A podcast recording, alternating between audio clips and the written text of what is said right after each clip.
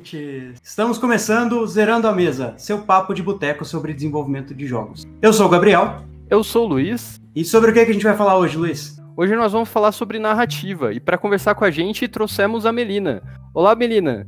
E aí, eu sou a Melina, eu sou roteirista e narrativo designer. Melina, e como que você começou na área de jogos? Então, basicamente eu vim dos jogos analógicos. Eu eu tinha uma loja de, de card game, coisas assim, e eu comecei a trabalhar com gamificação. Então eu fazia, estava criando board game, criando. Eu já mestrava RPG desde 2000 2003, na verdade. E então eu criava cenário, criava aquele monte de coisa, mas assim, a parte de game design, de jogos mesmo, criar puramente assim, foi foi quando eu comecei a fazer esses, esses board games. E na mesma época também eu dei aula, eu dei aula, então eu fazia umas brincadeiras lá com os alunos lá para dar uma ajudada, desenvolver um pouquinho. Eu criava uns joguinhos lá com os meus aluninhos. E eu vi que aquilo era muito massa, que ia dar muito certo. Aí depois disso eu entrei na, no ano passado, eu participei da Woman Game Jam é, com a minha namorada e a gente fez uma visual novel. Aí, putz, eu tava bem deprimido na época, assim, eu falei, cara, ah, será que eu participo disso? Aí eu falei, não, vamos, vamos, tá, Aí foi assim, nossa, a hora que terminou aquilo, eu falei, meu, quero mais. e daí foi o pontapé, assim. Aí fui fazendo umas entrevistas de emprego e tive a sorte de passar na segunda, assim. Foi, foi aí que eu entrei na parte de jogos digitais. Até então estava só no, no analógico. Bem legal, mas e essa transição foi difícil? Como é que é? Porque a gente sabe que desenvolvimento de, de jogo analógico para jogo digital tem algumas mudanças, a gente até comentou em outros episódios sobre isso também. E, e até para quem vem de RPG também tem outras mudanças ainda, né? Como é que foi essa, essa transição? Como que você encarou isso no, para ir do, do, digital, assim, né? Então, é tipo assim, eu sempre joguei muito videogame, desde que eu era bem pequeno, assim. Então eu fui, tipo, na minha vilinha lá, eu fui a primeira pessoa que teve um, um Dynavision. Aí eu fui a primeira pessoa que teve um Super Nintendo. Tra eu trabalhei e tal ali comprei um Super Nintendo, né? Então eu fui, eu jogava muito, jogava muito. Eu comecei a trabalhar no escritório do meu pai, fazia cobrança, essas coisas. Eu juntei dinheiro, no, no, no, primeiro momento que eu juntei dinheiro, eu fui abrir uma locadorinha de bairro, assim, de videogame. Então, eu, tinha lá, tinha Master tinha até Master System para jogar, pra ter uma ideia.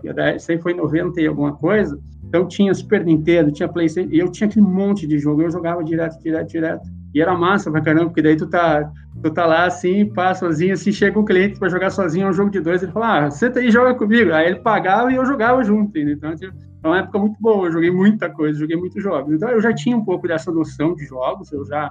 Eu sempre tinha um olhar um pouco diferente, eu olhava, eu ficava achando bug, eu era a pessoa mais chata do mundo baixar bug.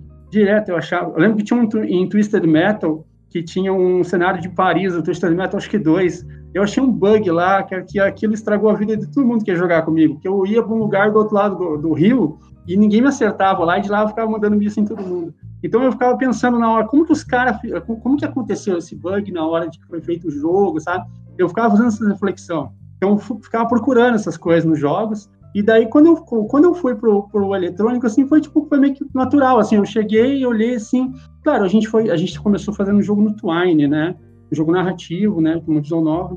Mas aí quando a gente foi, a gente mudou de engine, a gente foi pro Empire, aí eu senti, falei, cara, o bagulho é, é doido mesmo, então não dá para culpar os caras dos bugs, não. Então foi meio que foi meio que natural, assim, porque eu já tinha essa paixão, eu jogava muito, então não teve muita dificuldade, assim, né? Tem gente que é só do analógico, daí vai pro digital, né? Passa um pouquinho, ou tem um contrário também.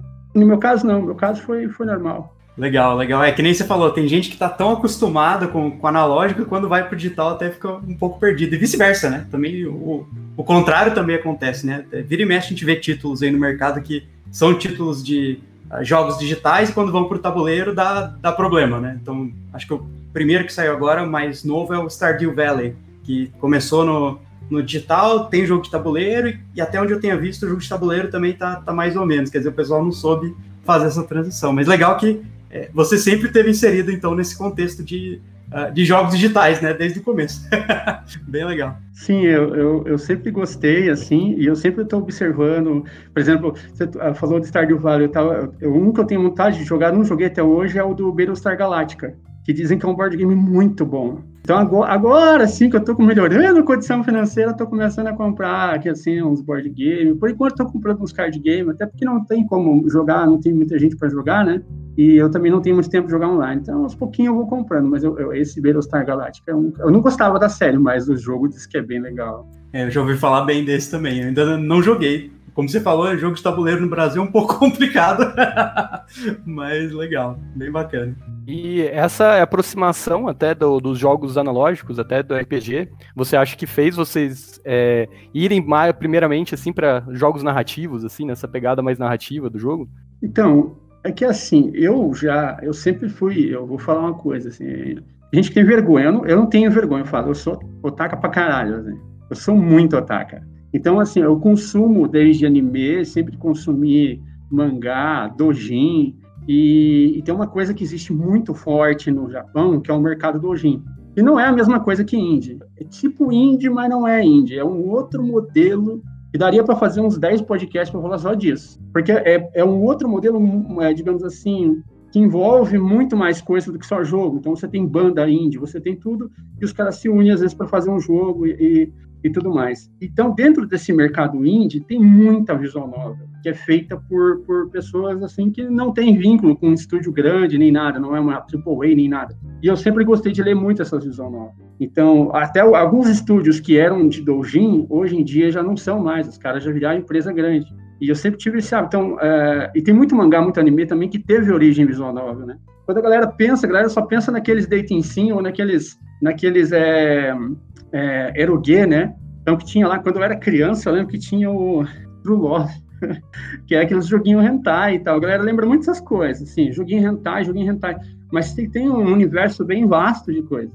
Então eu já lia muito visual novel. E, e a Ceci Honey, né, que é minha namorada, ela, ela já tinha feito, para a primeira Human Game Jam que ela participou, ela tinha feito uma visual novel no Outwine. Então, assim, ela, não, ela, ela sabe um pouquinho de programação, mas não programa. Eu esqueci tudo que eu sabia de programação, ficou lá para trás. Então, quando a gente chegou na Uma Game Jam, pensou, putz, o que, a gente pode fazer que nós duas mandamos muito bem?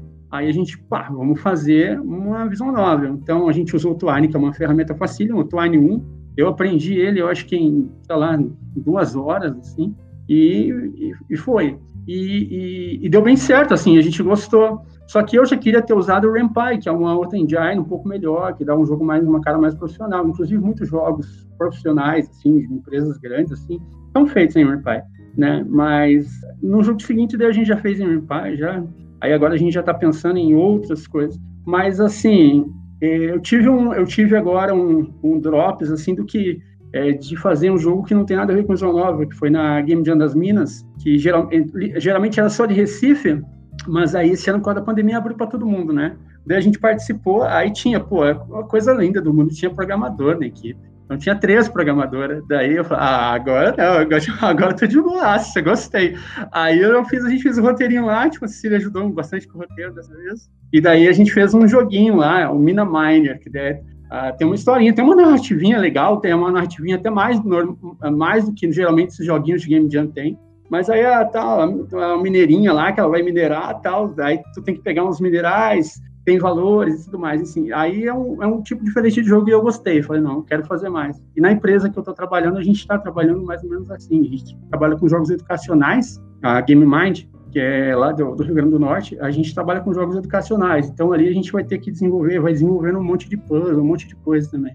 E é muito massa tu ver o personagem que tu cria, fazendo um monte de pulando, fazendo essas coisas. Eu falei, pô, isso é, isso é muito bom. Vicia. Mas eu pretendo continuar com Visão Nova também, também. Fala um pouco desses jogos que vocês desenvolveram pela, na, na Game Jam e também ó, o outro que vocês estão desenvolvendo também. É, então, a gente, o primeiro jogo nosso foi o da, da Uma Game Jam, que foi a Way to Find You, que tinha uma temática, assim, que caiu muito com, com, a, com a nossa vida, porque, assim, eu estava morando no Paraná, né, morando na, na capital de Telemaco Borba, lá, que é Ponta Grossa, e estava morando lá no Paraná e a minha namorada, a Cecília, estava aqui em São Paulo. Aí o que, que acontece? A gente estava relacionamento à distância e nessa Game Jam caiu a temática de juntos mais separados, alguma coisa assim.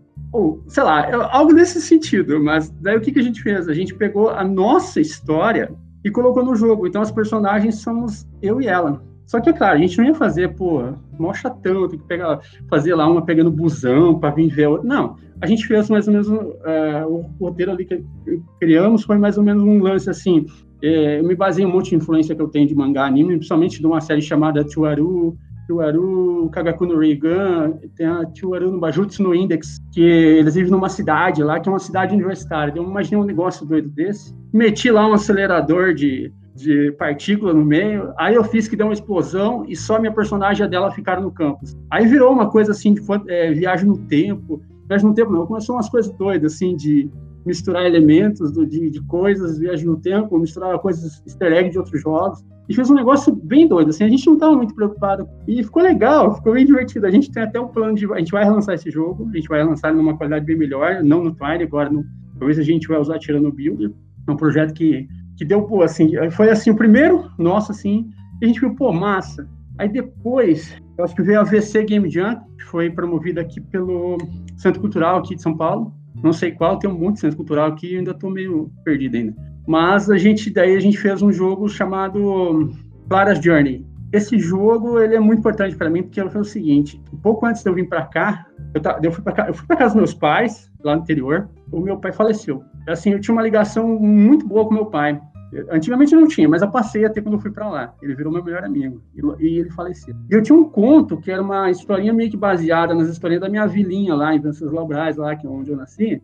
E lá a gente, a galera crescia soltando pipa e tal eu tinha escrito um conto, porque assim, quando a gente era criança, vinha a mãe, a avó, falava assim, ah, não solta pipa de noite não, que a pipa vai cair lá na grota, lá no grotão, que no sul só fala grotão, é aquele lugar onde tem os rios, assim, aqueles riachinhos, então no sul tudo é grota, né? Porque o buraco lá é grota. Eu falava, ah, não solta pipa de noite não, senão eu vejo o capeta e puxa a linha, altas histórias. E eu ficava com aquilo na cabeça e achava, pô, que massa, né?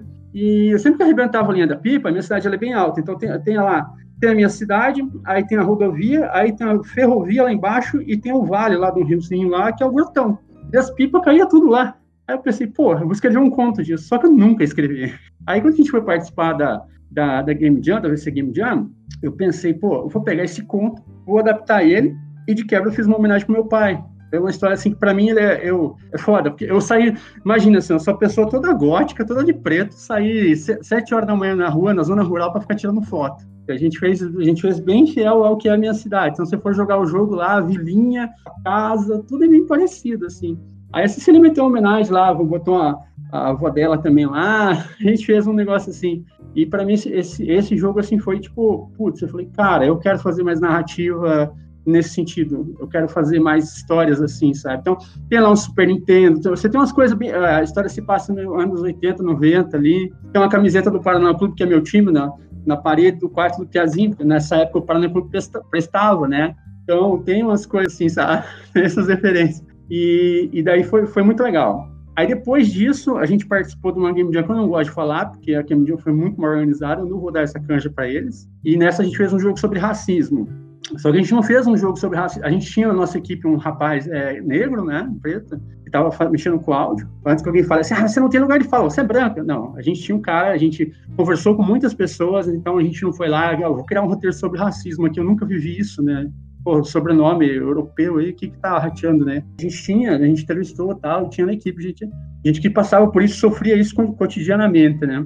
E só que a gente não fez um jogo assim, simplesmente, ah, um jogo sobre racismo. A gente foi lá, fez uma narrativa no futuro, 2030, um presidente deu um golpe e o Brasil virou uma nação fundamentalista cristã. Nada assim, não tem nada a ver com nada da, da realidade, jamais, assim. E a gente fez esse negócio louco. Só que a gente criou uma metrópole assim que não existe. A gente juntou tipo Salvador, Rio de Janeiro, São Paulo, e criou uma metrópole que não existe. E a gente fez uma, só que a gente fez uma narrativa, assim, a gente colocou uns elementos que a gente acredita que, por exemplo, vai estar muito mais comum, os de drones e tal. Colocou umas coisinhas assim, não é nenhum cyberpunk, porque seria uns 2030, coisa assim. É, é pesado, assim. Porque a gente pegou em muita coisa. A gente falou do negócio da violência contra a criança, a gente falou do negócio do machismo, machismo contra a mulher negra, né, a mulher preta, que sofre mais até do que a mulher branca. A gente colocou questão da, da perseguição às religiões afro-brasileiras, que nesse mundo as religiões afro-brasileiras elas estão banidas, elas são proibidas. Quase igual tá agora, agora tá quase isso. Então a gente colocou um monte de elementos assim, mas desse jogo eu tenho muito orgulho, assim. A gente tem muito orgulho, porque foi um jogo muito massa, assim, muito foda. Então, esse jogo até possibilitou que a gente participasse, assim, conversasse com pessoas, assim, atingisse pessoas que a gente jamais imaginou que um jogo nosso ia atingir, de pessoas jogarem nosso jogo, gente que nem joga jogo nenhum, que não joga nada, não jogou nosso jogo. Foi bem massa, assim. Achei muito legal os jogos que você contou dessa coisa de você trazer também a, as suas histórias, né? Os elementos que você, que você trouxe da sua cidade. Então, acho que isso traz bastante realismo, assim, para as narrativas. Então, achei bem legal eu pessoalmente, né, eu acredito que toda, toda boa narrativa ela tem que ser baseada em, em, aspectos da verdade, né? Em algum momento você vai trazer elementos reais. Quanto mais realista você colocar, melhor. Como é que funciona esse processo para você? Assim, como é que você cria essa questão de, de narrativa no, nos seus jogos ou que você se inspira é, nesse processo de criação de narrativa? Como é que você constrói o mundo dos jogos em que você trabalha? Então, uma coisa que eu faço muito, é o conselho. Tem gente que fala assim, pô, mas eu tenho bloqueio, não consigo. Eu falo assim, meu, olha para ti, olha para tua vida, olha ao teu redor, olha para o teu primo, teu avô, mas teu avô tem uma história. Não, eu sou, eu sou uma mulher trans que saiu do interior do Paraná, que fez um monte de coisa na vida, desde vender espetinho, é, passei por N coisas na vida, trabalhei em gráfica, fiz tudo, fiz de tudo, só, só não fiz coisa legal, né? Mas de resto trabalhei de tudo, coisa que eu não queria e coisa que eu queria. Eu tive o prazer de ter uma locadora de, de videogame quando eu era praticamente criança, tive o prazer de ter uma loja de card game. Então eu realizei uns sonhos assim que muita gente teve não, ter, e não conseguiu, mas em compensação eu paguei caro por isso, porque quando você quer fazer é, o que você gosta, às vezes, às vezes nem, vai, nem, vai, nem sempre vai dar certo. Então, mas eu sempre procurei viver as coisas intensamente, assim. Então, tem gente que zoa, fala assim, ah, você não, você não tem essa idade que você tem. Você fala assim, ah, você tá mentindo que você fez isso na tua vida. Não, fiz, fiz coisa pra caramba. Então, eu sempre procuro observar isso. Até o último jogo que eu tava esquecendo de falar, nossa, logo o qual que eu tava esquecendo de falar, é um jogo que a gente fala sobre, é, sobre pessoas trans, é uma visão nova sobre pessoas trans. Foi na Sampa Diversa, na, game, na Global Game Jam, na sede da Sampa Diversa. Então, esse jogo, assim, só que aquilo que a gente fez, a gente fez diferente, porque eu não quis falar de uma, uma guria trans, eu quis falar de um menino trans. Esse jogo tá para terminar, tem a segunda parte dele, que daí vai ter uma outra, um outra personagem, que é um menino trans. Nesse jogo que eu falei anteriormente, da, da, do, é Duas Vidas, você joga com uma guria ou você pode jogar com carinha também. Ambos passam por situações distintas e a mesma coisa esse jogo do, esse jogo sobre pessoas trans. Você vai jogar, tu pode jogar com o menino trans ou com a menina trans. Então, mas essas coisas, de onde que eu tirei? Pô, a gente vê jornais, então o Duas Vidas eu tirei do que eu leio, do que eu vejo. Eu vejo as pessoas postando na internet, falando de perseguição religiosa. Eu vejo amigas minhas que são mulheres negras sofrendo assédio. Aí quando eu fiz o, quando eu fiz o Clara Jane, pô, eu lembrei da minha infância. Então, assim, as, não estou dizendo que é fácil, mas é que às vezes as pessoas esquecem de observar o redor. Se você observa o redor, tá cheio de coisas, cheio. É, a galera tá muito preocupada em seguir fórmula, sabe? Ah, eu vou fazer aqui o meu é, jornada do herói, sabe? E daí esquece que tem um monte de coisa em volta. O Brasil é um baita país, então assim está acontecendo muita coisa ao mesmo tempo e a galera esquece disso. Então, quando você para e observa, olha para si, olha para os teus semelhantes, para quem está perto de você, olha ao teu redor, pô, não falta tema. Fantástico, muito legal isso que você comentou. Cai até um pouco na linha que, que a gente já discutiu em outros episódios também de ter referências, né? E o que você falou é, é, é muito importante. Quer dizer, se você não sabe por onde começar uma história, olhe para a sua, né? Todo mundo está criando uma história, né? Então, realmente muito legal, bem bacana. Sim, aí até você comentou que agora, né? Tava falando, você tem a inspiração de diversas coisas.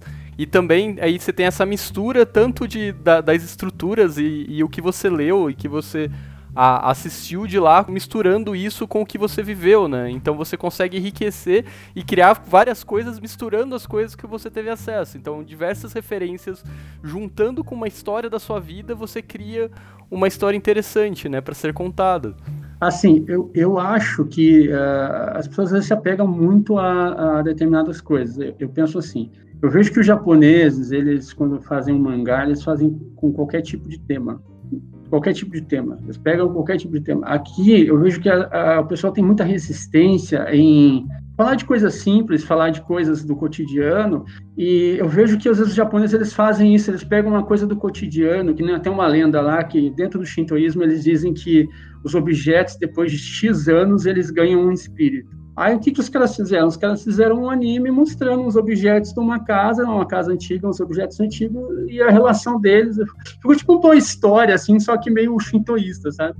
Então, assim, tem tudo, tá cheio de coisa, tá cheio de coisa que dá para fazer. E eu gosto dessa forma como eles contam a história, porque eles quebram muito com esses padrões ocidentais, assim como eu, eu falei, né, da, da, da jornada do herói e tal. Isso existe em alguns animes. Mas só que, às vezes, né, não necessariamente tu tem um inimigo, o inimigo, às vezes, é, é tu mesmo. Às vezes, o inimigo não existe, às vezes, não há um conflito, sabe? É um, é um, às vezes, há uma situação conflituosa, mas não há um conflito contra alguém, contra alguma coisa.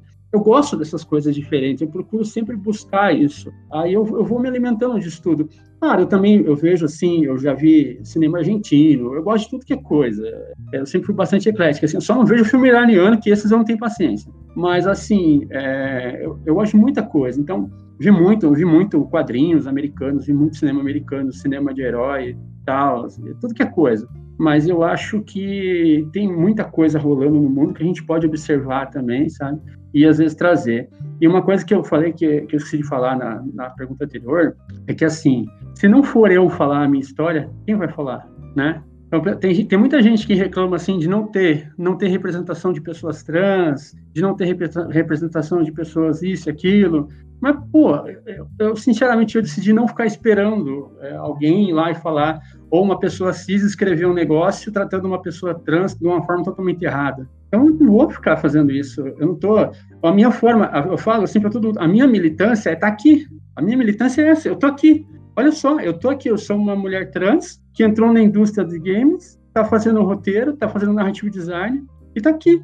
Então, é, é, essa é a maior coisa que eu posso fazer. Eu posso dar o exemplo, tentar, tentar trazer mais meninas e meninos trans, mostrar que é possível, que não, que não é uma coisa assim que a gente não pode alcançar. E abrir, mostrar, mostrar, ó, meu trabalho tem qualidade.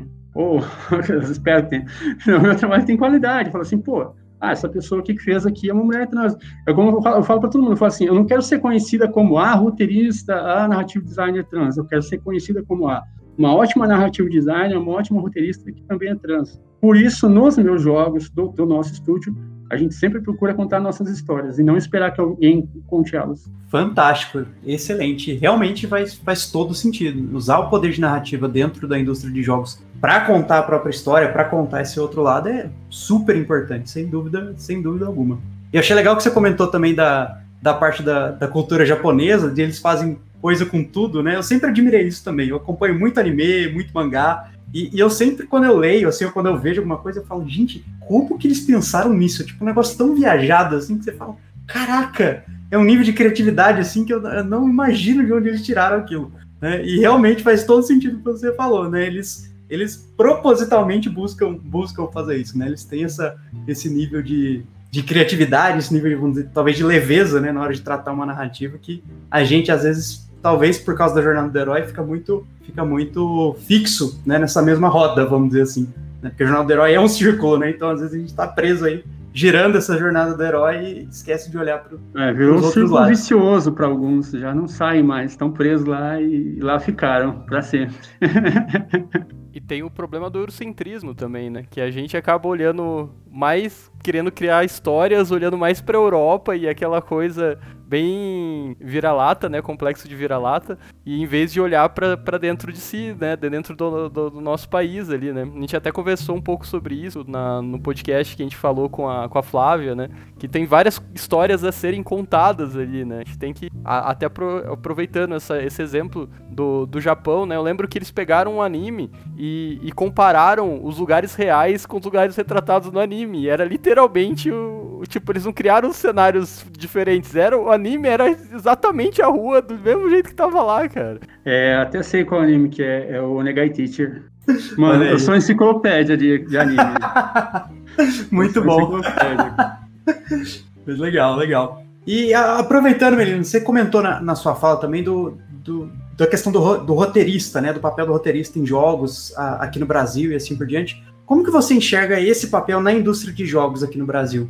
Do roteirista, do narrative designer, quer dizer, como é que tá isso aqui na, na indústria? Mas, então, nossa, é, tá triste, né? Porque, assim, o que que acontece? É, a gente sempre tá participando dos eventos e tal, e às vezes a gente vê uma pessoa ou outra dando uma palestra sobre isso, assim, e eu vou lá todo empolgado, achando que vai ter alguma coisa legal, e eu saio mais decepcionado ainda. É, o que eu vejo é que tem uma visão muito errada aqui no país, no Brasil, é que, assim, primeira coisa, eu, um negócio que eu concordo super com a Flávia Gazi, ela fala sempre assim, fala assim, ah, todo mundo chega te impondo, isso, qualquer mentor de Game Jam, qualquer professor de universidade chega te impondo e fala assim, não, primeiro a mecânica, depois a narrativa. Na verdade, as duas coisas podem vir juntas. Porque o que, que acontece? A gente tem uma su supervalorização da mecânica e uma subvalorização da narrativa. Quando você para para ver que no Brasil, por exemplo, esse ano eu contei, foram, foram oito vagas que saiu de roteiristas o ano todo. Oito. Desde janeiro até agora, oito, tá? Eu participei do processo seletivo de quatro, cinco. Oito vagas que saíram. Se você olhar todo dia lá naquele Twitter, vagas BR e tal, nesses, nesses lugares do LinkedIn, tu vai ver que vaga de, de, de game designer, de, enfim, sai aos montes todos os dias. Então, o que está refletido nisso? Está refletido que não há um valor não há um valor nessa, não se dá valor nessa, nessa parte do, do jogo, não se dá valor na criação do roteiro. Uma outra coisa que acontece, eu vi uma pessoa do, do estúdio grande, claro que não vou dizer quem é, falar que não, que no, que no Brasil é, não contrata porque esse negócio de roteirista é só em AAA lá do, da Europa dos Estados Unidos. É mentira. Mentira, eu vejo direto vaga de estúdio pequeno europeu, estúdio pequeno de seis pessoas. Eu converso, eu converso com gente de outros, outros países. A amiga nossa está no Canadá esse dia também falou a mesma coisa. Falou para mim: Nossa, não é verdade. Às vezes tem estúdio pequeno e os caras contratam roteirista, os caras contratam narrativo designer. Você está entendendo? Então, o que, que acontece? É, tem essa desinformação, tem essa questão de, ah, só a mecânica que importa, o, roteiro a gente dá um jeito depois. Então, muita empresa também tem uma pessoa que já tem uma certa afinidade também, e geralmente essa pessoa é proprietária do estúdio, ela já está num, num, nível hierárquico maior, e ela está acostumada a fazer, porque ela sempre ela se obrigou a fazer, porque alguém tinha que escrever. E ela acabou se tornando roteirista, então também já, não, já por isso já não abre vaga. Então eu conheço vários estúdios que o roteirista é chefe, é o segundo trampo do chefe. Então, assim, eu acho que a gente ainda está caminhando para uma mudança. Eu vejo que tem muita gente que está começando a trabalhar com visão novel, está começando a se interessar mais por essas questões de roteiro, de narrativa. Então, assim, eu acho que vai mudar, bem devagar, vai demorar, vai demorar um pouco, sabe? Eu acho que até a galera se ligar, por exemplo, para você fazer um jogo educacional, para ele ser interessante, não basta você botar um monte de mecânica e puzzle irado lá. Você tem que ter uma historinha que agregue elementos que, que façam com, com que as crianças fiquem lá e queiram jogar. Então, eu acho assim, as pessoas estão percebendo isso, mas ainda está meio, sabe, tá, tá meio devagar. Ah, legal você ter falado isso, Melino, porque essa era a impressão que eu tinha também. Eu, como jogador de RPG, eu também fui, fui treinado a amar a narrativa, né? Então, quem joga RPG não tem como a gente não gostar da parte de, de contar história, de, de amar a narrativa e assim por diante. Mas realmente, o que eu enxergo aqui no Brasil é que é um mercado que ainda ainda está começando. O pessoal ainda tem uma visão muito limitada do que a narrativa faz. E o que você comentou, acho que é bem isso, né? Da pessoa falar, ah, mas roteiro é uma coisa só para jogos AAA ou coisas do tipo. Não é bem assim. Tem um, tem um cara que eu acompanho lá da Nova Zelândia, ele é um narrative designer, até famosinho, assim, que é o Edwin McRae, e ele fala que roteiro, assim, não é só aquela história, aquele diálogo, aquela coisa toda, mas é um item, por exemplo, que você deixa lá na, uh, no mundo que você criou e que faz com que aquele mundo se torne um pouco mais real. Né? Então ele traz esse contexto é, de elementos, ele chama isso de glifo de narrativa, inclusive. Então você coloca lá aquela escrita na parede, aquele som que você ouve, tudo isso faz parte do roteiro. E essa parte eu acho que aqui tá, tá negligenciada mesmo, mas espero que a gente, a gente caminhe para um, uma maturidade maior desse, desse campo de, de roteiristas aqui no, no game design aqui no Brasil. Né? Tem até essa questão de contextualizar, né? Às vezes a, é, todas essas pequenas narrativas servem para contextualizar o jogo, né? Porque se você colocar só aquelas mecânicas soltas ali, né? Você não tem um contexto, né? Você não tem, tipo, aquilo, aquele plano de que para para dar sequência à história que está sendo contada, né? Para ligar as mecânicas e fazer aquilo tudo fluir corretamente, né?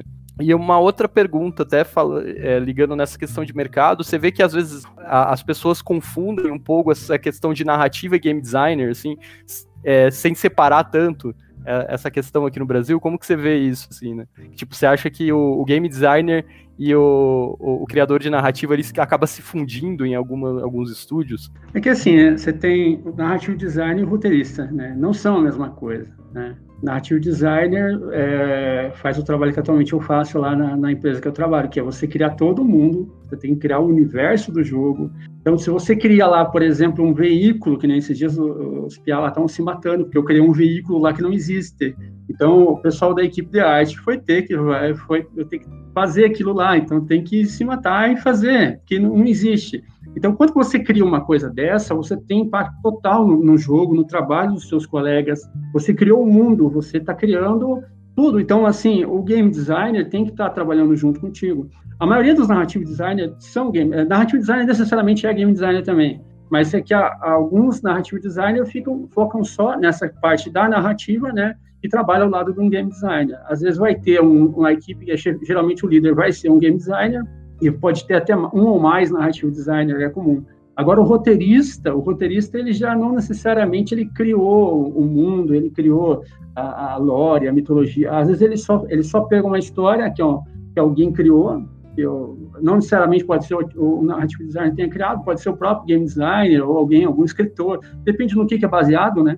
E às vezes ele só vai pegar e transformar aquilo num roteiro, que é o roteiro que é um tipo de documento, um formato de documento, que é, serve para ser entregue para a equipe poder desenvolver o jogo. Então, você tem lá aquela estrutura de roteiro, você tem lá cena tal, é, tem outra ferramenta também que é a escaleta, que é bem parecida. Então, cena tal, é, fulano e ciclano estão em tal lugar conversando, tal, tal, tal. Aí você dá a descrição do lugar. Então, esse tipo de coisa é o documento do roteiro. Então, o, o roteirista, ele, ele, ele, ele cria também, ele pode criar também, mas necessariamente cabe a ele fazer essa passagem de uma ideia de um, de um, de um, da fonte, qual, seja qual for a fonte, para uma forma técnica com a qual a equipe vai poder trabalhar. Então, já o narrativo design não, o narrativo design é mais amplo.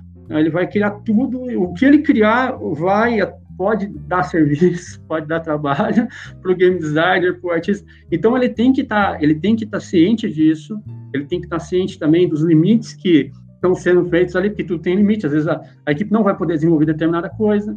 Então, por isso que é, o narrative design ele é, ele é, ele é um pouquinho mais é, pesado, é um trabalho um pouco mais pesado. E o que eu vejo, assim, que a gente, no Brasil, o que, que a gente tem? A gente tem um monte de game designer fazendo esse trabalho de narrative designer, né? E, às vezes, o de roteirista também, né? Geralmente também. Então, é que essa, é aquela velha história, né? A nossa indústria é generalista, né? Ninguém quer, ninguém quer pagar um profissional X para fazer aquilo X. Então, o que, que, é mais fácil? Ah, vou contratar um roteirista ou vou pegar um cara que faz o game design, o cara vai, oh, pô, o cara vai fazer o GDD, o cara vai fazer não sei o que, vai fazer o roteiro, vai... então é isso, né? Até, até a gente ter uma indústria mais madura vai ser assim, por isso que eu falei, eu acho que vai mudar, estou vendo que está amadurecendo, mas assim, enquanto tiver essa, essa, essa, essa coisa generalista tão forte, enraizada como está, é difícil. E isso serve inclusive para qualquer cargo na indústria de jogos, né? Realmente a gente vai fazer jogo, a gente faz de tudo um pouco. e um sinal de maturidade, certamente, é as pessoas se especializarem cada vez mais, com certeza. Somos todos seferinos. É full stack, cara, full stack. Igual programação é full stack, tem full game design full stack, tem tudo full stack. Mas por que, ah. que vocês acham que eu tô aprendendo em Unity? Eu tô estudando em Unity, meu. Eu nunca sei o dia de amanhã, tá ligado? Estudando em Unity, tô, tô fazendo os trampos de produção na, na Sun Black, eu tô, porque a gente nunca sabe o dia de amanhã no Brasil. É foda. Eu tô até pensando em voltar a mestrar RPG pago. Eu mestrei RPG pago por muito tempo. Eu tô querendo Olha voltar só. já. Porque tá difícil, cara. Tá difícil. É, muito bom. Mas para quem quer começar na área, quem quer começar como narrative designer, o que, que você recomendaria para essa pessoa, Melina? O que, que você tem visto, pessoas que você admira, coisas que você tem visto, assim, né, que você mesmo acabou criando? É engraçado que eu vou falar, mas é, joga e mestra RPG. É, cara, não tem escola melhor. Não tem. Você, você se obriga, mas assim, mas não vou dizer para o cara fazer um sistema próprio. Se ele puder fazer também, bom também Mas assim, é, você se obriga a fazer o mundo, mas é fazer aquele RPG, não é um RPGzinho que vem pronto, aventura pronta, não, aquele negocinho sem vergonhinha que vem já na banca. Eu falo de criar mesmo, criar o um mundo mesmo, fazer, fazer a lore, fazer mitologia, fazer todo o rolê. Eu acho assim, é a melhor, melhor escola que tem. No momento é a escola que nós temos aqui no Brasil, né? É o que tem pra gente, é o que tem para hoje. Então, assim, uma coisa que eu vi em todas as seleções de roteiristas, aí para quem quiser ser roteirista e tal, todas elas pediam um mestre de RPG. Todas. Eu vi uma agora recente que saiu de uma empresa aí que, que, que tá fazendo o nosso World of Warcraft brasileiro, vocês devem saber qual é, que os caras colocaram na caruda lá. Tem que ter, tem que ter mestre de RPG há bastante tempo, experiência, mestrando RPG. Então, todo mundo coloca, toda vaga quase que eu vou tá lá. Então, é, eu acho assim, é uma, é uma forma de você desenvolver bastante. Outra coisa que eu vejo é que a galera é muito assim, é. Como que eu digo assim? É, o pessoal às vezes só consome um tipo de mídia, só consome um tipo de, de, de, digamos assim, de história. Ah, só consumo, só gosto de história de super-herói. Ah, eu não leio mangá. Ah, eu não eu só, se eu leio mangá, eu só leio mangá shonenzinho. Ah, eu não vejo jornal, eu não assisto. Meu, quem quer escrever roteiro, quem quer fazer qualquer coisa, é, ser escritor, qualquer coisa nisso aí, roteiro de quadrinhos, eu trabalhei muito com roteiro de quadrinhos antes também, uma coisa que eu não mencionei, que eu fazia é, fanzine, até fiz uns fanzine hentai, mas assim, o, o, que que é, o que que o cara precisa? O cara precisa ter conhecimento do mundo, precisa ter conhecimento das coisas ao teu redor, você ficar só bitolado, só em, em, cultura pop e não sei o quê, e tu não vê um jornal, tu, tu não vê, não sabe, não, sei lá, é, eu acho bizarro, entendeu? Porque a pessoa vai ficar com uma limitação, ela fica é como se fosse uma venda, assim. Viu aqueles burrinhos que tem, que o pessoal usava para pegar lixo antigamente, agora não pode, né? Mas os caras andavam com aqueles burrinhos que tem aquela vendinha, assim, os cavalinhos.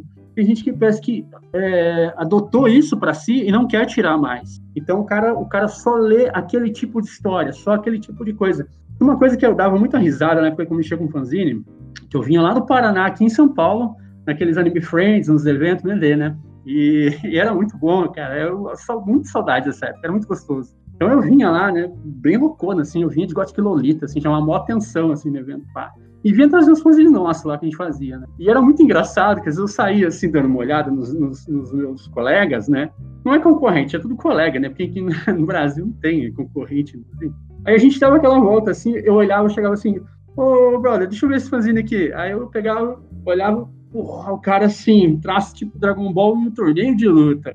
O maneiro tal. Mandava um pouquinho, chegava assim, ô Piazão, deixa eu ver esse fanzine. Pegava lá, pá, o negócio parecia um Naruto e tinha porra um torneio de luta. Mandava um pouco, pegava um outro, um outro fanzine, o cara falava, ah, isso aqui é original, não sei o que, não sei o que, não é que nem esses aí, que fica copiando Dragon Ball e Naruto.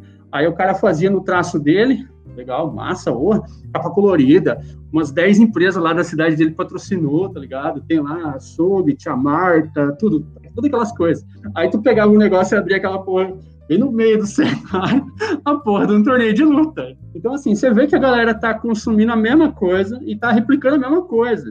E eles acham que eles vão fazer um novo Naruto, um novo Dragon Ball.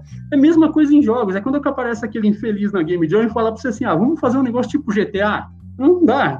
Então, a, a galera tem que consumir coisas novas para ter influências novas, para ter visões novas, para poder fazer um roteiro. Se o cara chega com um negócio desse para mim e fala assim, já aconteceu. O cara falou assim: Ah, Melina, dá uma olhada aí, esse roteiro aí. Eu não respondi mais o cara, porque eu não tinha o que dizer, entendeu? Não dá. Então, assim, é, o meu conselho para quem tá, quer entrar é: meu, leia jornal. Ah, acha chato política? Velho, dá para tirar muita coisa de política. Muita coisa. É, é, o que for. Eu vejo documentário do, do, do, do Discovery, eu, tudo. Eu vejo tudo. Né? Até, do, até com histórias de futebol, histórias sobre futebol. Por exemplo, essas questões que tem raciais, que tem torcidas que são torcidas ligadas com determinada etnia, que não acontece Paulo, lá na, na, na, Alemanha. São, são coisas que ninguém percebe que, de repente, você pega elementos e pá, põe numa história. Então, assim, não seja bitolado. Principal, não seja bitolado e e mestre RPG. Fantástico, excelente. Eu tenho um ditado que eu gosto de falar que é assim, para quem só tem martelo, tudo vira prego, né? Então, assim, realmente, se você tem poucas referências, você vai querer usar as mesmas referências sempre. Então faz todo sentido. Sim, não. A referência é muito importante. Quanto mais variado for sua referência, melhor, mais conteúdo você vai ter para criar essas coisas, né? E eh, a gente já falou bastante aqui sobre várias coisas é, para dicas de como criar a história, né, narrativa, mas você tem alguma mais alguma dica de como enriquecer essas histórias, essas narrativas além do que você já comentou? Olha, eu acho assim, agora, agora eu falei uma coisa, agora eu vou praticamente falar o contrário do que eu disse. Mas não é, é tem uma coisa que é importante, que, é, que às vezes é legal conhecer, são os clássicos. Sabe? Eu vejo que às vezes assim, quando eu falo clássico, eu não estou falando do, do One Piece, não, tá? Eu estou falando do Machado de Assis, eu estou falando do, sei lá, da Ilíada, sabe? Esse tipo de coisa. Porque o que acontece? Tem coisas que elas entram para a cultura, cultura em geral, não só cultura pop, porque elas têm alguma coisa de especial, elas têm alguma coisa de diferente. Então, por exemplo, eu estava num, num, num curso de roteiro que eu fiz, que não é roteiro para games, né, é roteiro mais para cinema e tudo mais, tem uma parte que eles mostram que, por exemplo, todos os grandes filmes, Cidadão Kane, é, todos os grandes filmes assim que é, fizeram, sabe, um diferencial lá, um diferencial assim é, no século XX, o século XX, é, todos esses grandes filmes, nenhum deles seguia a jornada do herói. Todos eles faziam algum outro tipo de, de inferência, os caras mudavam, faziam, sabe, é, narrativas diversas, então eles se tornaram clássicos. A mesma coisa, quando a gente olha para a literatura, assim, tem um monte de coisa parecida. Tu vai achar uns, sei lá, uns 50 é, livros de vampiro adolescente atualmente, deve ter um monte. Mas se você for lá Tu não vai achar uma Anne Rice, entendeu? Em qualquer lugar. Tu não vai achar uma Agatha Christie em qualquer lugar. Tu não vai achar um Arthur Conan Doyle em qualquer lugar. Então, assim, é bom ler os clássicos, porque esses caras são os caras que definiram muita coisa. Então, tem muito jogo de terror hoje. O cara, o cara vê um jogo de terror, pô, que legal, vou fazer um joguinho de terror. Mas ele está se baseando num jogo e o cara se baseou num outro, outra coisa que o cara se baseou lá no Edgar Allan Poe ou no, ou, no outro malucão lá, esqueci o nome dele. Então, o que, que acontece? Você vai, é, sabe, é como se fosse um funil, você tem tanto isso aqui de conhecimento, aí só que em vez de você pegar, beber dessa fonte toda aqui, você vai pegar só o que saiu ali, e daí o que acontece? Você fica você fica limitado. Então, eu digo, é legal ter elementos da vida, colocar esses elementos coisa da sociedade, tudo mais, blá, blá, blá, é importante. Mas é importante conhecer os clássicos. Pô, Brás Cubas é muito foda, é um dos meus favoritos. Machado é muito foda. Então, assim, você vê que lá fora os caras valorizam alguns atores brasileiros, assim, fodas. E mesmo atores estrangeiros muito bons também é bom, é bom dar uma olhada. Eu acho que essa junção, se você ter esse conhecimento, não estou dizendo para alguém ser, ah, você, um, né, gourmet, não estou dizendo isso, mas assim, é, se o cara puder ter esse conhecimento dos clássicos e, e também fazer essa leitura do mundo ao redor dele, ou de si próprio, conseguir, nossa, é, aí é sucesso. Genial, cara. Acho que é uma, uma, ótima, uma ótima colocação. É o que você falou de, também de originalidade de referência, né? Então, quanto mais na fonte você bebe, melhor, né? Sem dúvida alguma. E, e realmente, tem muita, muita coisa hoje que a gente olha e, e é baseado em poucas referências, né? Se você né, retraçar assim, a raiz das coisas, é, é, é, muito comum que você chegue a uma ou duas pessoas no máximo ali, ou uma ou duas obras. Então é bem, é bem bacana. Que nem, por exemplo, o gênero hoje, né, de, de horror, terror moderno. É impossível a gente ver isso sem falar de Stephen King. Né? Então, se você não conhece o Stephen King, dificilmente é, você vai conseguir ter essa, esse potencial criativo, vamos dizer, para criar outras, outras histórias, talvez mais originais, que não sejam mais uma história de luta. Como você comentou lá no, no Chega caso de torneio de luta, não aguento mais, pelo amor de Deus, cara. Não aguento mais. Nossa, eu tô assistindo aquele remake do Dragon Quest, aí eu, pô, que legal, né? Tá o traço do Toriyama, né? Pá, estilão Dragon Ball. Aí de boa, eu falei, cara, isso não tem torneio de luta. Aí me entra o episódio com a porra de um torneio de luta. Ah, que droga. Não, é, é complicado. a gente tava conversando, você falou que você é formada em geografia, né? Como você vê a importância disso, se isso auxiliou você no seu trabalho atualmente? Cara, eu vou puxar o saco do geógrafo, porque assim, cara, é, não tem. É, é um bagulho muito foda. Por que, que é foda? Porque você tem a geografia humana, na geografia humana você aprende sociologia, economia, é, questão urbana, tu aprende questão agrária, tu aprende, meu, tudo que envolve a área humana. Eu tive aula de antropologia, é, eu tive aula de sociologia, tive aula de antropologia. É, aí eu fiz um pouco de licenciatura junto também, né? Porque na verdade o meu, o meu, curso é bacharel, né? É geógrafo, né? E a gente é tipo um engenheiro, só que não é engenheiro, mas a gente tem registro no CREA. E daí, cara, só que porra, tu tem aula de daí você tem aula de psicologia da educação, tal, tem um monte de coisa. Então beleza, essa parte humana. Você pega na parte da geografia física, nossa, é que é a minha área, que é a área que eu trabalhei, que eu trabalhei como consultor ambiental, fazendo mapa também e tal. Trabalhei muito, eu trabalhei no, no Parque Estadual de Vila Velha, no Paraná, recomendo visitar lá. Você que tá, você que tá morando, morando em Telemaco Borba, aí dá uma passada lá, é bom. Aí, assim, o que que, o que que acontece? Na área, na área de geografia física, aí tu vai ter aula sobre clima, tu vai ter aula sobre poluição, tu vai ver parte de questão de poluição, aí vai juntar com a parte urbana para tu ver a poluição urbana, para tu ver, então vai ter a parte de hidrologia, vai ter a parte de caverna, de geologia, pô, relevo, tudo. Então o que, que você consegue ver? Enquanto profissional, vamos pegar lá um engenheiro civil, tá? Não quero, não menosprezando, mas o engenheiro civil ele vai olhar para um lugar, vai ver assim, ah, aqui vai ser construído um lugar. Tiver uma favelinha do lado ali, ele ignora, para ele não, foda-se a favelinha. Ele não tem essa, é, é, ele não tem essa, essa, essa visão da, da, questão social. Ele não tem. Então, ah, dane-se, aí tira a favelinha dali e constrói. É, se chegar alguém da área da, da, da, da área da, da, sei lá, da ciência social, vai chegar lá, vai olhar lá, falar assim, serviço social, fala, pô, mas olha, não pode construir aí, olha esse pessoal da favelinha ali, entendeu? Então, você tem, o que o geógrafo, olha, o geógrafo chega e olha assim, fala, putz, vamos ver esse solo aqui, isso aqui é uma área, isso é uma área de declividade alta, essas pessoas que estão morando ali, elas estão correndo risco de de desbarrancar onde elas estão vivendo. Vamos conversar com essas pessoas, vamos ver a origem delas, vamos ver de onde que elas são, se elas têm um lugar para ir. Vamos, você entende? Então você consegue ver, fala assim, nossa, tá vindo, tá, tá, tá vindo muita chuva.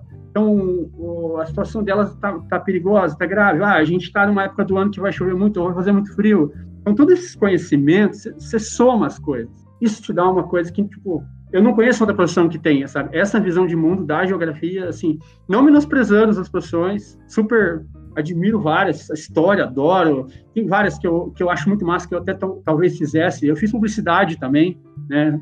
Publicidade é, ser, é servir o capeta, né? Mas enfim. Então, assim, o que que acontece? É, você, você, você começa a enxergar um mundo diferente. Então, quando eu estou viajando, eu estou olhando, eu estou olhando o relevo, eu estou olhando uma fábrica, eu vejo que a fábrica está parada, eu já penso na situação econômica de, da região, eu olho vejo que tem uma vilinha, e a vilinha está com um monte de casa vazia, sabe?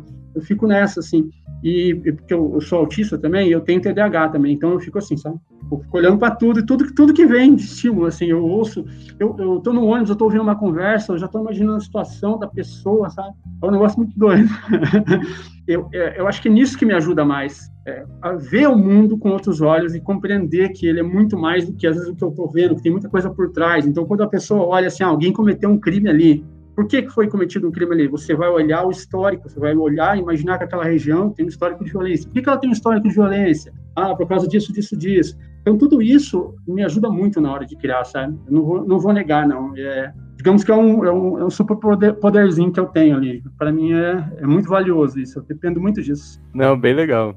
Não, é então fantástico, fantástico mesmo, Melina. Eu estava até conversando com o Luiz um pouquinho antes da gente, da gente começar esse episódio, que a gente tinha preparado essa pergunta para você, né? E, e aí eu estava até comentando com ele. É, eu sou jogador de RPG também, eu já, já mestrei um tempo, e eu estava fazendo um, um, mundo também para poder trabalhar, né, com, com os jogadores e tal. E uma coisa que eu precisei aprender um pouco, assim, muito rapidamente, eu vi que eu precisava aprender, era justamente questão de geografia. Eu olhei assim e falei, ah, tá, vou fazer um mundo legal, tá, vou criar uma cultura nova. Poxa, mas essa cultura, via de regra, ela vai se basear na configuração política, na configuração geográfica. E aí, como é que eu faço, né? vou fazer um mundo lá, sei lá, vou botar uma montanha, tá? Onde que eu vou botar uma montanha, né? Aí eu ficava nessa, assim, ficava, gente, e agora? céu. Ah, do céu, deixa eu te contar uma coisa. Eu acho que eu vou lançar um serviço de consultoria geográfica para mestre da RP. Esses dias eu fiquei, acho que, uma hora explicando relevo para o menino. Mas você sabe que é uma coisa que eu acho muito engraçada? Que assim, os meus mapas, não vou, não vou mentir, meus mapas de RPG são top, né? Não tem como negar. Mas eu cansei de pegar mapa assim que o cara fazia o rio nascer, o rio nascer no meio do deserto, de nada, tá? Não é magia, não é feitiçaria, é um rio que nasce no meio do deserto. E o rio subir a montanha, passar no meio de uma cidade e desaparecer. Tá? Eu pensei de né, assim, os caras meter e falaram assim, não, mas essa área aqui é neve e tal, aqui só neva, tá, beleza. Aí você olha lá, tem um porto. Eu falei, mas aqui não, esse lugar não é lugar que vive congelado? É. Mas por que tu colocou um porto aqui? Ah, é mesmo? E agora o que, que eu faço? Eu falei assim, só vai navegar quebra-gelo. É, ah, então você vê umas é, é um porto de trenó, né? É, então, ó, quem estiver precisando aí, ó, é, aconselhamento geográfico para mundo de RPG e etc., chama Melina, tá bom? Não, mas tá certo, e, fa faz muita falta, assim, eu comecei a pensar nessas coisas, eu falei, caraca, eu não, eu não sei montar um terreno, e aí eu tive que pesquisar um pouco sobre é, a questão da geografia, de formação de montanha, até de, de vento, né, de, de uh, corrente de ar, esse tipo de coisa, para começar a pensar onde que, sei lá, que tem mais flora, que tem mais fauna, onde que é deserto e assim por diante, para ser uma coisa consistente, né? Para os ouvintes que estão acompanhando, pode parecer besteira, mas não é, né? É aquela coisa que a gente fala de trazer um pouco de realismo para a história. Né? Quanto mais a gente se baseia em coisas reais, mais crível é aquela história e com certeza mais, uh, mais fácil é a gente convencer o leitor, o jogador de RPG, o jogador como um todo, de que aquilo tá funcionando, né? Então isso é bem, é bem importante, assim. E eu tive essa experiência na pele, assim, de olhar e falar, putz, eu preciso de geografia.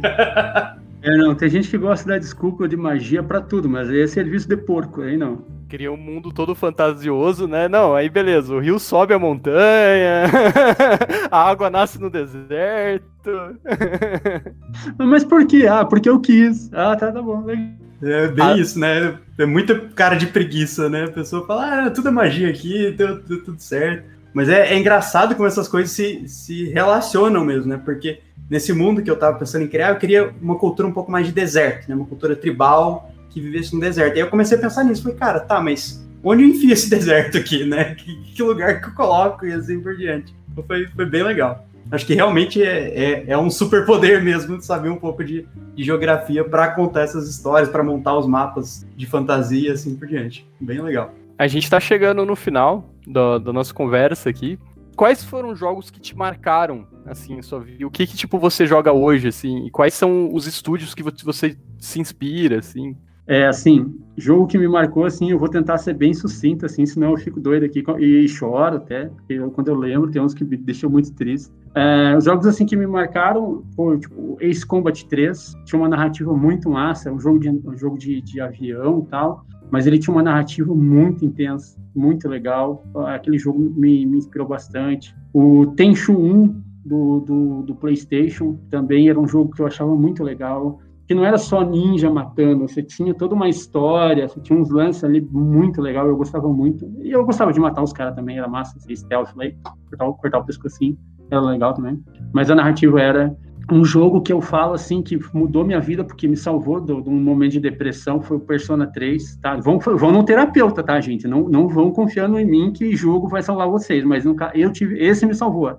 O Persona 3 do, do, do, do PlayStation portátil, né, do PSP, porque ele tem um negócio muito legal que você pode jogar com a guria. Porque eu estava cansada de jogar, é, ele é estilo visual novel, é RPG com visual novel, e, e, no Persona 3P você pode jogar com a guria. E, puta, aquilo mudou muito para mim, porque eu estava cansada de ser o piá, sabe? Eu fui, eu fui o piá há muito tempo na minha vida, então eu não queria mais ser o piá. E daí o Persona me deixou ser, ser a guria. Então, assim, foi um jogo que, para mim, e pegou, eu tava num momento bem mal e o jogo me jogou lá para cima, assim, é muito bom. O Persona todo é bom. Persona e Shin Megami Tensei são todos bons. Aí outro jogo foi o Drakengard 2, e o Drakengard 2 tem uma, é um hack and slash, assim, ele tem uma narrativa muito forte, muito legal. Eu não cheguei a jogar o 3, eu não cheguei. Eu sei que ele se passa, o Nier Automata, né? Se passa no mesmo universo dele. É, eu também não cheguei a jogar. Mas o Drakengard 2 é uma história bem legal. Eu queria ter jogado um, porque o 2 está ligado muito com um. Então tem um, um plot twist ali no 2. Não vou contar porque é spoiler, é chato, mas é um jogo muito massa. Agora, jogos que me fizeram trabalhar, que, os jogos que me trouxeram a vontade de trabalhar com jogos, foi o Legend of Heroes Trails in the Sky, que é um RPG da Falcon, é, é uma série gigantesca, Legend of Heroes, é monstruosa e infelizmente nem tudo saiu no Ocidente. O Trails in the Sky tem uma narrativa muito linda, muito bonita. A música dele é perfeita, eu coloco ela para trabalhar às vezes. É, é uma história muito legal. Então, assim, o tempo todo você vai vendo o desenvolvimento dos personagens, isso eu acho muito bonito, assim, e ele, e ele, ele te, como posso, ele, te, ele te prende, assim, quando você vê o jogo acabou, você fala, quê? Sabe? E, no entanto, o jogo não é curto, mas é que ele é lindo, assim, ele, ele é cativante. Então, é um jogo que eu pensei, cara, eu, eu quero criar coisas assim. Aí, eu vou, aí vai entrar uma coisa engraçada, que então ter gente vai falar assim, que? Como assim que ela tá falando isso? Garou Mark of the Wolves, é, o Fatal Fury, que saiu, é, a história do Fatal Fury 20 anos depois, que é o último jogo da série Fatal Fury. Ah, eu, eu sou viciado em jogo de luta, principalmente King of Fighters. E os jogos da SNK eu amo todos, assim. E, cara, a galera fala assim, eu sempre briguei assim, com muita gente, falava assim, ah, mas jogo de luta não tem narrativa. Pô, as sagas de King of Fighters, saga Orochi, saga, saga Nest, tem várias sagas lá, com uma narrativa muito grande. É, é só quem não presta atenção que não vê. É, jogos da SNK geralmente tem uma narrativa muito legal. Fora que os personagens são estilosos, né? Puta merda, não tem como. Os caras são muito estilosos. E esse Girl Mark of the Wolves tem uma narrativa muito bonita, muito massa. A questão do, do Terry adotar o filho do Gizzy, para ele se sentir culpado pela morte do Gizzy. Tem toda uma história muito legal por trás disso, as tretas que envolve ali no Garou, eu acho muito massa. E para finalizar, assim, uma coisa que eu acho um jogo assim que é Katawa Shoujo. Para quem não conhece a história, Katawa Shoujo é uma visual novel. Ela foi feita por um estúdio é, indie o que, qual, que é, qual que é a história? É, uma vez um cara no. Eu vou, eu, eu vou dizer o fórum, hoje em dia ele está muito, tá muito tóxico tal, mas eu, eu já fiz parte em tempos bons. No Fortean, uma vez um cara fez uma, uma arte, ele postou uma arte, o nome desse cara era. Ai, Yatai, alguma coisa assim. Esse cara colocou uma arte, ele colocou uma visão nova, só que em vez de fazer personagens menininha tradicional, ele colocou meninas com deficiências e, e deixou aquilo lá e desapareceu. Aquele cara não. E todo mundo falou: nossa, imagina que legal fazer uma visão novel assim né, uma história com personagens, inclusive o herói tendo deficiência, uma escola, alguma coisa assim. E uma galera, e eu, eu cheguei a ver esse post, eu cheguei a ver esse post, eu estava na, na, época no fórum, no, no Fortean, é, e, e daí uns caras viram aquilo, e todo mundo comentando, pô, seria muito massa uma visão nova assim. Os caras foram atrás, aprenderam a mexer com, com visão nova. Os caras fizeram um estúdio chamado Four Leaf Studio, né? É Fortean, então tinha as quatro folhinhas, fizeram um estúdio Four Leaf lá. E fizeram o Katawa Shoujo sabe? E, assim, eu li muita visão novel japonesa, e o Katawa Shoujo acho que é a única, a primeira visão novel não japonesa que eu li. Eu chorei a rodo naquele negócio. Ficou muito lindo, muito lindo. Então, foi assim, para mim, falei, meu, foi a prova final de que, cara, eu quero fazer isso, eu posso fazer isso, entendeu? Eu, então, para mim foi muito marcante. É, então, você encontra de graça Katawa Shoujo para jogar, assim, acho que deve estar tá aí de graça por aí. E esse, e esse jogo foi, foi, foi foda, assim. Foi o que ele falou, não, fechou, é certeza. Eu, eu, eu vou fazer visual novel. Um dia eu vou fazer visual novel. Eu pensava, né? Agora, se eu pensar o que eu jogo hoje em dia, hoje em dia eu tô jogando, é, tô jogando, jogo Paladins quase todo dia com a minha namorada. Eu, eu, não jogo ranqueado, eu sou muito ruim, eu passo muita raiva. É, eu tô jogando um joguinho de fase estilo, estilo Ninja Gaiden, dos, dos milhares que tem de estilo Ninja Gaiden, o The Messenger, muito bom, tem uma narrativa muito legal, super recomendo The Messenger. É, tem altas piadas, assim, é muito bom. É, tem um joguinho, uma visão nova que eu peguei agora, demo, é Please, Please Be Happy, é, é Yuri, né? É lésbica e tal. A narrativa bem bonitinha, cativante, a personagemzinha muito fofinha. Eu tô jogando a demo, por enquanto não saiu o jogo ainda. Tô jogando um, um jogo do John Wick, de sair matando, matando os caras.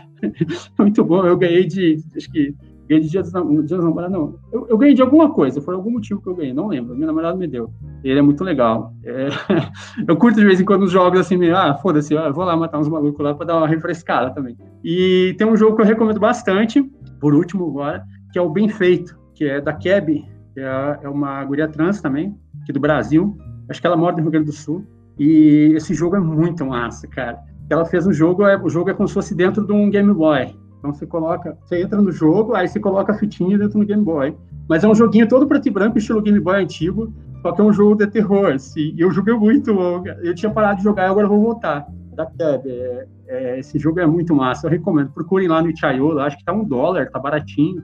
E o jogo é muito, muito massa. Cara. Esse jogo merecia mais reconhecimento. É. Tem muito jogo indie brasileiro muito bom. Esse da Keb eu acho que é um dos melhores. E é isso, assim, em termos de jogo. Legal, legal. Esse último até tô vendo aqui, a arte dele é bem bacana, né? Sim, bem, bem bacana. Muito bem feita a arte. É. E, e assim, se falar de estúdio referência, eu tenho duas referências assim de estúdio.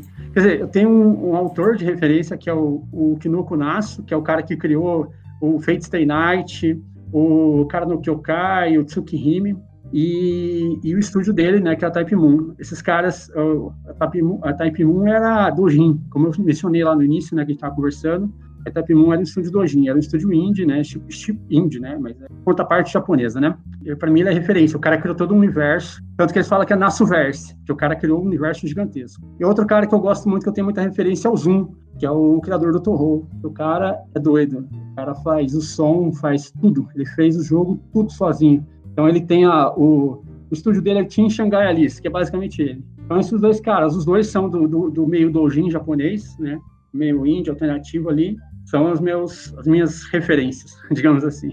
Fantástico, bem legal, bem legal. E, e aqui do, do mercado brasileiro, você já comentou de um jogo indie. Tem alguém que você acompanha aqui também no Brasil que, que você acha legal? Alguém que você recomendaria os ouvintes de seguirem também? Pô, eu tenho até receio de falar algum, porque a gente tem amizade com bastante gente. Mas, Vai gerar inimizades aqui. Não, eu acho assim, eu acho que todo mundo tem que esperar aí a hora que a, a Game Mind soltar um jogo aí, a empresa que eu trabalho, eles ficar de olho, que vai Boa. ser bom. Mas eu, eu, eu, eu, tenho acompanhado algum, algumas empresas, assim, e eu vejo, assim, tem muita coisa legal, assim, muitos jogos maneiros, assim, mas eu, eu como eu falei, eu ultimamente não tenho, eu estou jogando só aquilo ali, assim, eu não tenho mais tempo que isso de jogar, então eu não posso dizer que eu estou jogando algum ou recomendar algum jogo, assim. Mas tem muitos profissionais muito bons, assim. O nosso mercado está se formando, mas a gente tem uns profissionais bem legais, assim. Eu acho que vai vir muita coisa boa. Eu acho que o nosso melhor momento ainda vai chegar se, se, a gente já tem hoje, né, com, com mercado e informação ainda, alguns títulos muito interessantes saindo, né? Imagina daqui a pouco quando a gente estruturar um... Olhem por seu quintal, né? Pra não ser injusto, eu achei muito foda aquele Wonderbox, tá? Eu achei muito foda. Eu tô besta com aquele jogo, Wonderbox. Pra não ser injusto, assim. Porque esse não tem como. Esse não tem como. É muito foda. Esse ninguém vai ficar bravo se você falar, né? E esquecer dos outros. Melinda, agradecer muito a sua presença aqui, né, no nosso podcast. Para finalizar, você quer deixar alguma consideração final, fazer jabá de algo que você está fazendo aí, além do, da consultoria de geografia? Geografia para RPG, fale com Melinda. ah, eu uma, pedi o pessoal dar uma olhada no, no, A gente tem página, no, coisa no Instagram, no Facebook, a gente tem a nossa página de Chayo da Sun Black né? A gente vai estar tá vindo aí com projetos novos, então a gente tem vários projetos envolvendo coisas de cultura brasileira e tal.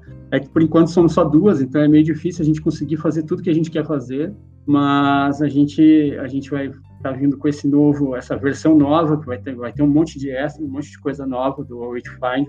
Vai estar tá um negócio mais mais doido que já é, mais engraçado que já é, mais divertido que já é. A gente está tá, tá começando a trabalhar nisso agora. A gente também está com um projeto de card game card game físico mesmo. É, a gente quer ver se a gente entra, acho que não vai dar tempo de entrar naquele do da é, Mulheres Tabuleiristas, aquele edital da MIPO, acho que não vai dar tempo. Mas a gente está fazendo, a gente está fazendo várias coisas nesse sentido. Eu tenho, eu tenho o meu, meu blog né, no, no, no Medium chamado Narrativando. Eu sei que tem um site, tem um canal do YouTube, tem um monte de coisa com esse nome Narrativando, mas não tem nada a ver com o meu, não. O meu é, é no Medium. E lá eu falo um pouco sobre roteiro, falo um pouco sobre, sobre narrativo design, eu falo bastante até para quadrinhos, para parte de RPG também, para quadrinhos, eu dou dica. Eu meio que cato tudo que eu já trabalhei, as áreas que eu já trabalhei, e faço esse, esse balaio de gato lá. E daí quem quiser me seguir nas redes, só não segue no Facebook, que eu vi sendo banido naquele negócio lá, mas quem quiser seguir no Instagram e, enfim, e quem quiser chamar aí também, falar assim, ó, vamos, mestre um RPG para nós aí, eu cobro baratinho, pode deixar. Assim, ah, e outra coisa, deixa eu recomendar aqui também, pô, a, a minha namorada, Ceci Honey, tá com um canal no YouTube muito maneiro, tá ensinando pixel art, tá, ela fala um pouco, ela é doida dos mechas, assim, ela, ela tem um monte de mecha, eu fico doida, toda hora chega aqui em casa uma cachorra com um Gundam novo, assim, mas enfim, ela manja muito, ela manja muito pixel art, ela tá com um canal no YouTube e tá muito legal, tá bombando, então quem quiser, dá uma olhada lá, Ceci Honey Pixel, Ceci Honey, já acha ela lá. Recomendo bastante. Não é porque é minha namorada, não, mas ela é foda. Boa, bem legal. Já, já até vou seguir aqui. Show. É, inclusive, fica, fica a dica mesmo, né? A, o blog da Melina é muito bom no, no Medium. A gente, inclusive, é, te buscou por lá, né? a gente viu um post de, de world building seu e a gente falou, não, vamos, vamos entrevistar porque vale muito a pena. Bastante coisa pra gente conversar, então, ouvintes, a gente realmente recomenda. É um, um blog bem legal, bastante conteúdo interessante. Mesmo para quem não joga RPG, mas já, já ficou a dica aqui, ó, tem que jogar, tá vendo? Agora não tem mais desculpa. tem que jogar RPG e realmente aprender narrative design e storytelling. Então é isso aí. Legal. Meninas cis e trans, é, meninos trans, a galera não binária. Vai rolar o Woman Game Jam. Em breve vai estar abrindo as inscrições. Eu estou na organização da Woman Game Jam. Então, se você é trans, assim, se, ah, você se sente meio é, estranha, no, no... tem muita gente trans que às vezes não entra nos eventos porque se sente, né, não se sente muito bem. Pode ir lá, a gente vai estar lá, a gente está na organização, vai ter o Woman Game Jam, tá?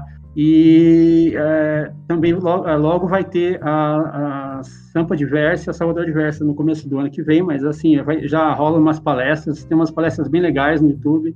Eu participo do que é Game Jam, agora estou nas organizações também. Então é isso, fiquem atentos aí na Uma Game Jam, que esse ano vai estar muito legal. Fantástico, Melina, boa, boa recomendação. A gente também já, já comenta que quem quer entrar na área de jogos, acho que Game Jam é uma excelente forma de fazer isso. E tá aí duas, dois eventos muito bacanas que a gente organiza aqui também, né, no Brasil. Então, bem legal. E bem bacana que está na organização, não, não, sabia dessa, legal, bem bacana. Eu enchi o saco muito ano passado, desse ano resolvi me colocar na organização. muito bom. Tá certo, pô, tá certo. Não, não, você tem perfil para organizar, né? Mas isso aí, obrigado novamente pela, pela participação, pelas várias dicas que, que, que você deu pra gente aqui. Muito obrigado. E é isso então, gente. Até o próximo episódio. Até mais, pessoal. Muito obrigado. Obrigado, Melina. De nada, eu que agradeço e tchau, tchau. Tchau, tchau. Tchau, tchau.